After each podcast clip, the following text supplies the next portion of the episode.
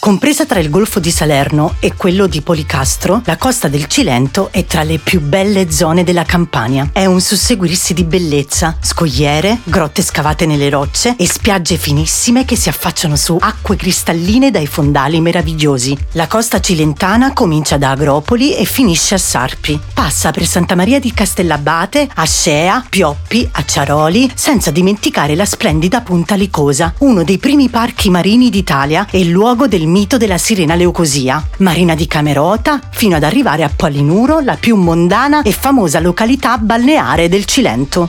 È la terra dei miti e la sua magia è nella sua natura struggente, che ogni anno viene premiato con la bandiera blu di Lega Ambiente.